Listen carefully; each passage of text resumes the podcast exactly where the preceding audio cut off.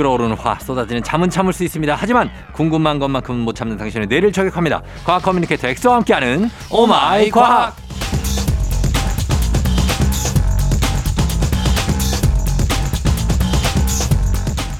빽빽한 머리숱 만큼 머릿속에 과학 상식도 가득 차 있는 분입니다. 과학 communicator 엑소 어서 오세요. 네 반갑습니다 엑소쌤입니다 박명수 씨가 화, 화성 탐사보다 탈모 치료가 먼저다라고 주장을 해서 이게 라디오 광고 스팟으로 지금 매일 뭐 계속 나가나 봐요. 네네 과학 커뮤니케이터로서 동의하십니까? 근데 사실 그 탈모 치료가 완전히 극복 했으면은 네. 지금 뭐 많은 분들이 고통을 쓸어하지 않겠죠 네. 그래서 많은 보조적인 치료제다 이런 약물 약품들이 나오고 있는데 네. 저는 그렇게 생각해요 이 화성 탐사를 100번 왔다 갔다 하는 게 음. 탈모 치료하는 것보다 더 쉽다 그래요. 왜냐면은 아, 더 절망적인 얘기를 하네요.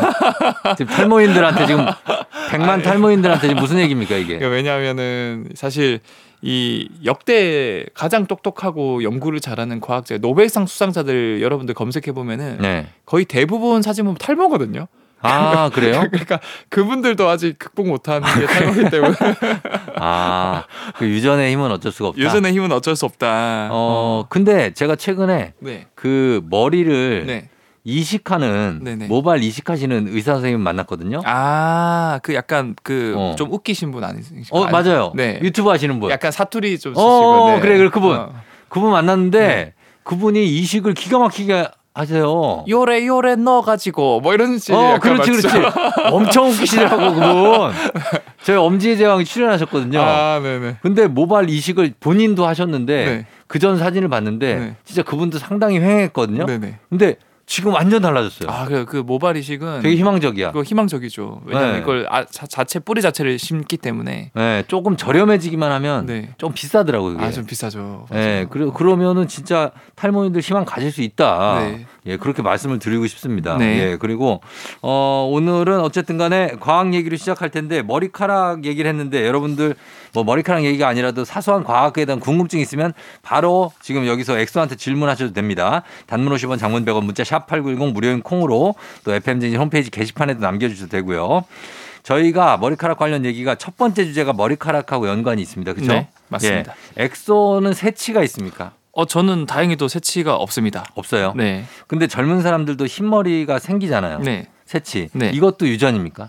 어 이것도 사실은 네. 유전이라고 볼 수가 있는 게 어, 어. 사실 새치가 노화 현상의 하나인데 음. 이게 특히 이제 10대에 발생하는 조기 백발은 유전적인 요인과 관련이 있다 그래요. 10대 때도 나- 있어요? 네, 10대 때 바로 나는 경우는 어. 부모님한테 쫙 물어보면은 부모님도 어릴 때부터 새치가 많이 났다라는 분들이 많아요. 아, 진짜? 근데 여기서 제가 하나 짚고 가자면 사실 새치랑 흰머리는 그 이제 그 새치는 나이가 비교적 어린 사람에게 나는 흰머리를 새치라고 하거든요. 어. 그래서 흰머, 흰머리랑 새치는 똑같다. 같은 거죠? 네, 같은 겁니다. 새치가 흰머리고 흰머리가 새치죠? 맞아요, 맞아요. 아, 그런 거고. 그래서 어린 사람한테 나는 흰머리가 새치라고 하는 거고. 어. 근데 사실 유전적인 요인도 있긴 하지만 네. 이 스트레스를 받으면 스트레스 호르몬 자체가 음. 결국 혈관을 수축하는 그 역할을 하거든요. 예. 그래서 이게 하필이면 운이 나쁘게도 두피에 있는 특정 모세혈관을 수축시키면은 어. 그 결과로 혈액 순환이 좀 원활하게 이루어지지 않아서 아. 이게 혈액 순환이 원활하게 이루어지지 않는다는 건 영양분 공급이 잘 안 된다라는 뜻이 거든요. 예, 예. 그러면 거기에서 사실 머리카락을 만들면 거기에 melanocyte라는 이 멜라닌 색소를 검정 색깔 색소를 만들어주는 세포가 에너지를 공급 못 받으니까 음. 이 검정색 색소인 멜라닌 색소를 못 만들어요. 음. 결국 국서적으로 이런 새치가 생길 수도 있고 예. 뭐 이것뿐만 아니라 뭐 갑상선 기능 이상이나 당뇨, 악성 빈혈 같은 질병 역시 새치를 유발하는 원인이 될 수 있으니까 어.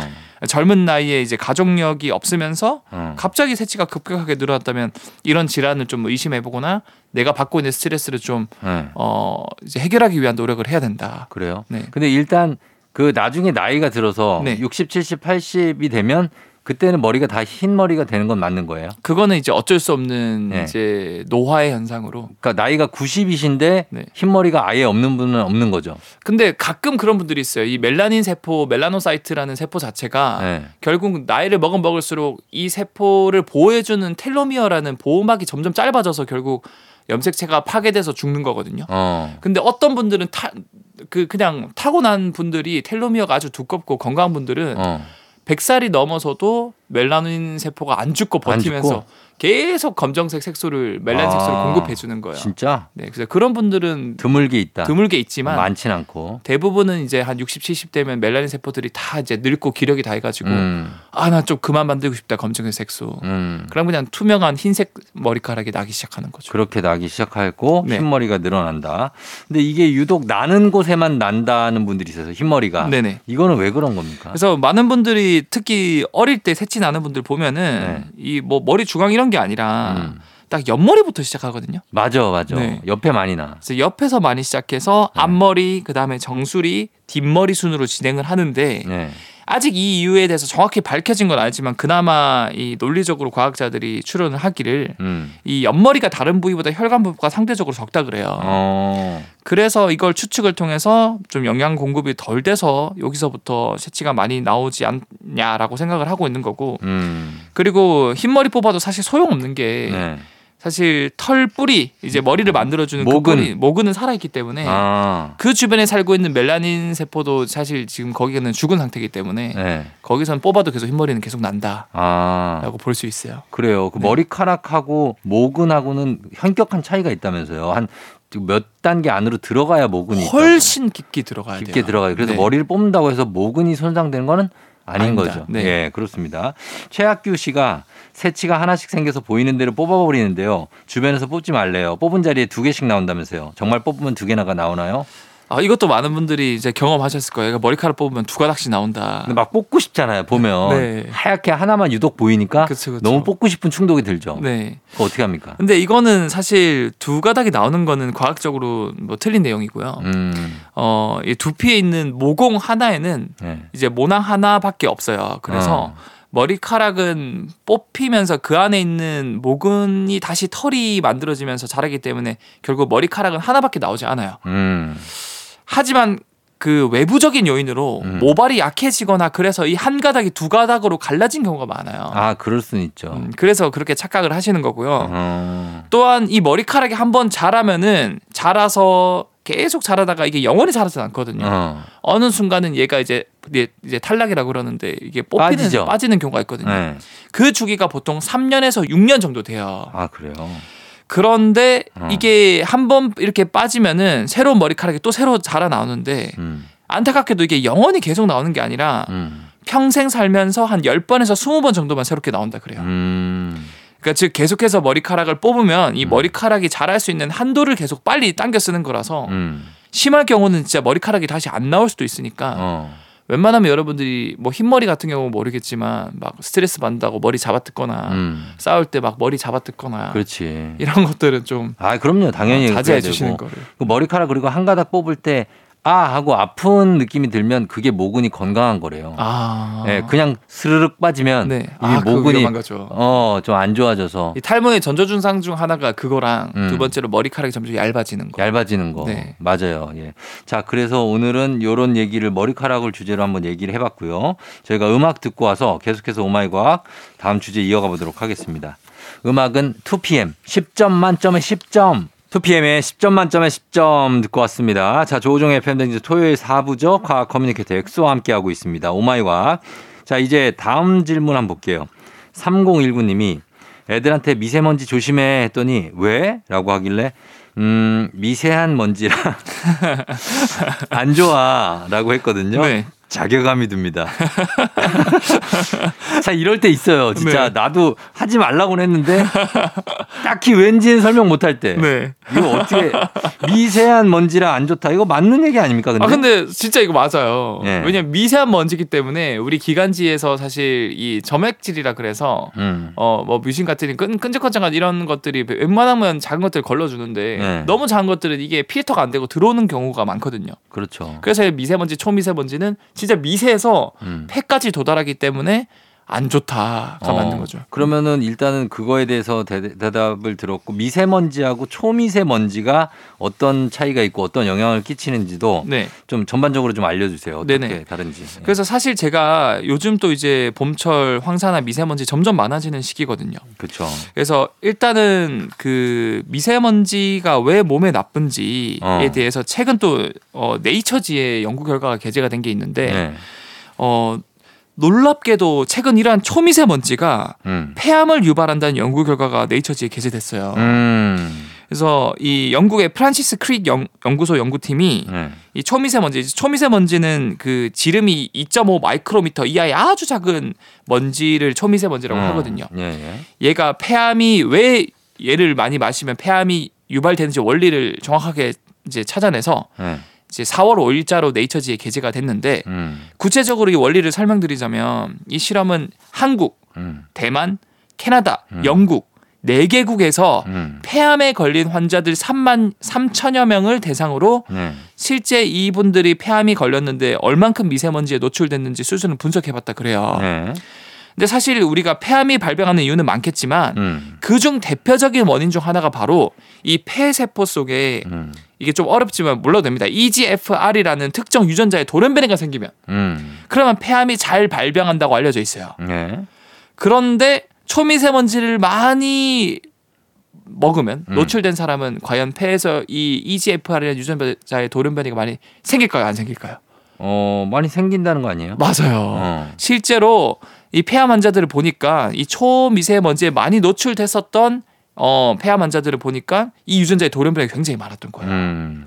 그로 인해서 폐암 유발 확률이 높아진다는 걸 밝혀낸 거죠. 그러면 초미세먼지가 어, 왜 그 돌연변이를 많이 생기게 만드는지와 네. 그리고 들어오면 어떻게 그 폐를 공격하는지 네. 그걸 좀 알려주시죠. 네, 이것도 제가 좀 찾아보니까 이 연구팀은 질을 이용해서 추가적인 실험을 해봤는데 네. 이 초미세먼지가 폐암의 원인인 유전자 돌연변을 어떻게 촉발시키는지도 밝혀냈어요. 음.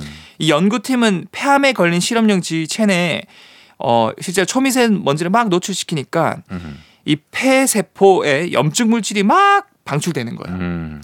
그러니까 초미세먼지에 노출되면 세포들은 놀래가지고 막 경보 물질을 내보낸다 그래요. 예. 그게 바로 염증 물질이고 어. 이런 염증 물질이 많아지면서 아까 제가 말씀드린 그런 유전자의 돌연변이가 많아지고 음. 결과적으로 이제 폐암, 종양의 성장도 굉장히 빠르게 촉진이 되더라라는 음. 걸 밝혀낸 거죠. 예. 실제로 이 연구 그룹에서는 그 초미세먼지 농도가 높지 않은 굉장히 깨- 깨끗한 지역에 살지만 네. 하루 종일 흡연을 많이 하는 사람보다 어. 흡연을 전혀 안 하지만 네. 이 미세먼지 초미세먼지가 노- 농도가 높은 지역에 거주하는 사람들이 네. 폐암에 걸릴 확률이 훨씬 높다는 것도 확인했다 그래요. 아, 이것도 진짜 억울한 거죠. 그러니까 이게 우리가 아무리 네. 담배 안 피고 그러니까 굉장히- 해도 네, 그렇게 폐암에 걸리는 분들이 있고 네. 평생 담배 안 피신 주부가 네, 고등어 구워 가지고 네, 폐암 걸리시고 맞아, 맞아, 맞아. 예, 그런 것들 좀 음. 난 딱하잖아요 어떻게 보면. 그러니까 자기의 자의랑 상관없이 네. 이런 미세먼지, 초미세먼지 농도가 많아지면은 음. 굉장히 높아질 수 있고 그래서 여러분들도 웬만하면은 어이 네. 고기 구워 먹지 마요. 아니 그게 아니라 예. 마스크를 착용하고 어. 외부에 미세먼지가 높을 때는 꼭 착용하는 걸 저는 추천드려요. 그, 그렇죠. 네. 높을 때는. 근데 이제 저희가 마스크를 지금 이제 벗고 다니잖아요. 네, 근데 또 벗고 나니까 감기 환자도 늘고 네, 보니까 미세먼지에 그냥 노출되니까 네, 마스크를 계속 쓰는 게 나을 수도 있다는 생각이 드는데 네. 이게 마스크 쓰면 미세먼지 보호 받을 수 있습니까? 아니면 그냥 그 안으로 뚫고 들어옵니까? 어, 그래서 일반적인 마스크는 뚫고 들어오고요. 예. 어 그래서 제가 추천드리는 건 KF80이라는 마스크 자체가 예. 평균 0.6 마이크로미터 크기의 미세 입자를 80% 이상이나 걸러내거든요. 음. 근데 아까 제가 말씀드린 것처럼 초미세먼지가 2.5 마이크로미터 이하인데 이 KF80 마스크는 0.6 마이크로미터까지 걸러질 수 있기 때문에 예. 대부분의 미세먼지는 갈러, 걸러 줄 수 있다. 음. 그래서 KF80 정도를 착용하시는 거를 추천드리고요. 음. 그리고 그 이상은 뭐 이제 KF94나 99는 그보다 더 작은 거를 거의 94에서 99% 이상 막아주기 때문에 음. 어좀 답답하지 않으면은 KF 이제 90 이제 94나 99 쓰시고 KF94, 좀 답답하시면 80 정도 쓰시는 걸 저는 추천드립니다. 어, KF80 정도 네. 썼으면 된다 하는 얘기입니다. 자 마지막으로 짧게 질문이 있는데 공상구사님이 아버지가 막걸리를 따시기 전에 꼭 병, 병목을 두세 번 두드리신대요. 네, 그러면 이게 안 폭발을 한다고요. 네, 네. 진짜인가요? 이게 뭐 두세 번 두드리면 폭발하지 않고 그냥 열면 폭발합니까? 어 이게 나름 과학적으로 과학자들이 그 논문까지 됐거든요. 오. 그래서 많은 분들이 그거 좀 아실 분들이 있을 텐데 이 네. 그 멘토스라는 그, 그 먹는 거 사탕 어, 있잖아요. 있어요. 예. 그거 콜라에 넣으면은 펑 터지죠. 펑 터지거든요. 그 실험하시는 분들 많죠. 맞아요. 예. 이거랑 플러스로 우리가 콜라나 아니면은 이런 그 탄산음료 땅에 떨어뜨리고 따면 바로 터지잖아요. 음. 이게 다 비슷한 맥락인 게 뭐냐면 음. 이 멘토스의 표면이 굉장히 거칠거칠해요. 예. 그러면은 얘네들이 표면적이 거칠다는 거는 얘네들이 그 들어가는 순간 음. 그 콜라 안에 녹여져 있던 이산화탄소가 반응을 쉽게 해서 기포를 만들거든요. 어. 그럼 표면적이 늘어나면서 순간적으로 확 폭발해요. 어. 뿐만 아니라 우리가 뭔가 떨어뜨렸을 때도 따면은 이게 터지는 이유가 음. 떨어뜨리면은 그 병 안에 압력이 높아지는 게 아니라 예. 미세한 공기 방울들이 생겨서 그게 그벽그 콜라나 아니면 탄산음료 벽에 붙어 있거든요. 예. 그럼 그게 따면서 그 기포들이 표면적을 증가시켜줘서 순간적으로 빠르게 이 이산화탄소를 만들어준다 그래요. 어. 근데 이거를 톡톡톡 치면은 벽에 붙어 있던 기포들이 다 위로 올라가거든요. 아. 그러면 이제 표면적이 줄어들면서 예. 이산화탄소가 천천히 나온다. 아, 그래요. 그래서 막걸리나 아니면 콜라 같은 거, 거- 경우도 음. 여러분들 혹시 떨어뜨렸다. 예. 그러면은 30분 40분 기다리지 마시고 어. 벽을 톡톡톡 쳐, 쳐봐요. 어. 그런 다음에 따면은 절대로 터지는 일이 터지지 없다. 않다. 네. 그러면은 소주 먹을 때 소주 거기 밑에 밑바닥 그 팔꿈치를 치는 거왜 치는 거예요? 그건 뭐예요? 그거는 사실은 아무 이유 없어요? 어, 소용 없는 짓이다. 어. 안에 들어 있는 양은 같기 때문에 네. 어, 사실 굳이 말게 치면은 뭐 부드러워진다고 하는데 부드러워져. 저는 잘 모르겠고요. 그 소주 액체가 막 그렇게 하면 섞이면 부드러워집니까? 어 근데 그게 사실은 뭐 공, 안에 있던 공기가 좀 들어가기 때문에 음. 그것 때문에 좀 약간 부드러운 맛이 날 것 같긴 하지만 어, 뭐 큰 그런 건 없 다. 과학적으로 검증된 건 없다. 검증된 건 없다. 어, 그냥 소주는 안주 많이 드시고 네. 먹는 걸 추천드린다. 알겠습니다. 네. 예, 예. 자, 요 정도로 마무리하도록 하겠습니다. 자, 엑소 오늘도 고맙습니다. 네, 감사합니다. 아이브 아이엠 조우종 FM 대행진 자 이제 오늘 마칠 시간이 됐습니다. 저희는 끝곡으로 어, 청하의 Sparkling 이 곡 전해드리면서 저도 인사를 드릴게요. 여러분 전 내일 만나요. 오늘도 골든벨 울리는 하루 되시기 바랄게요.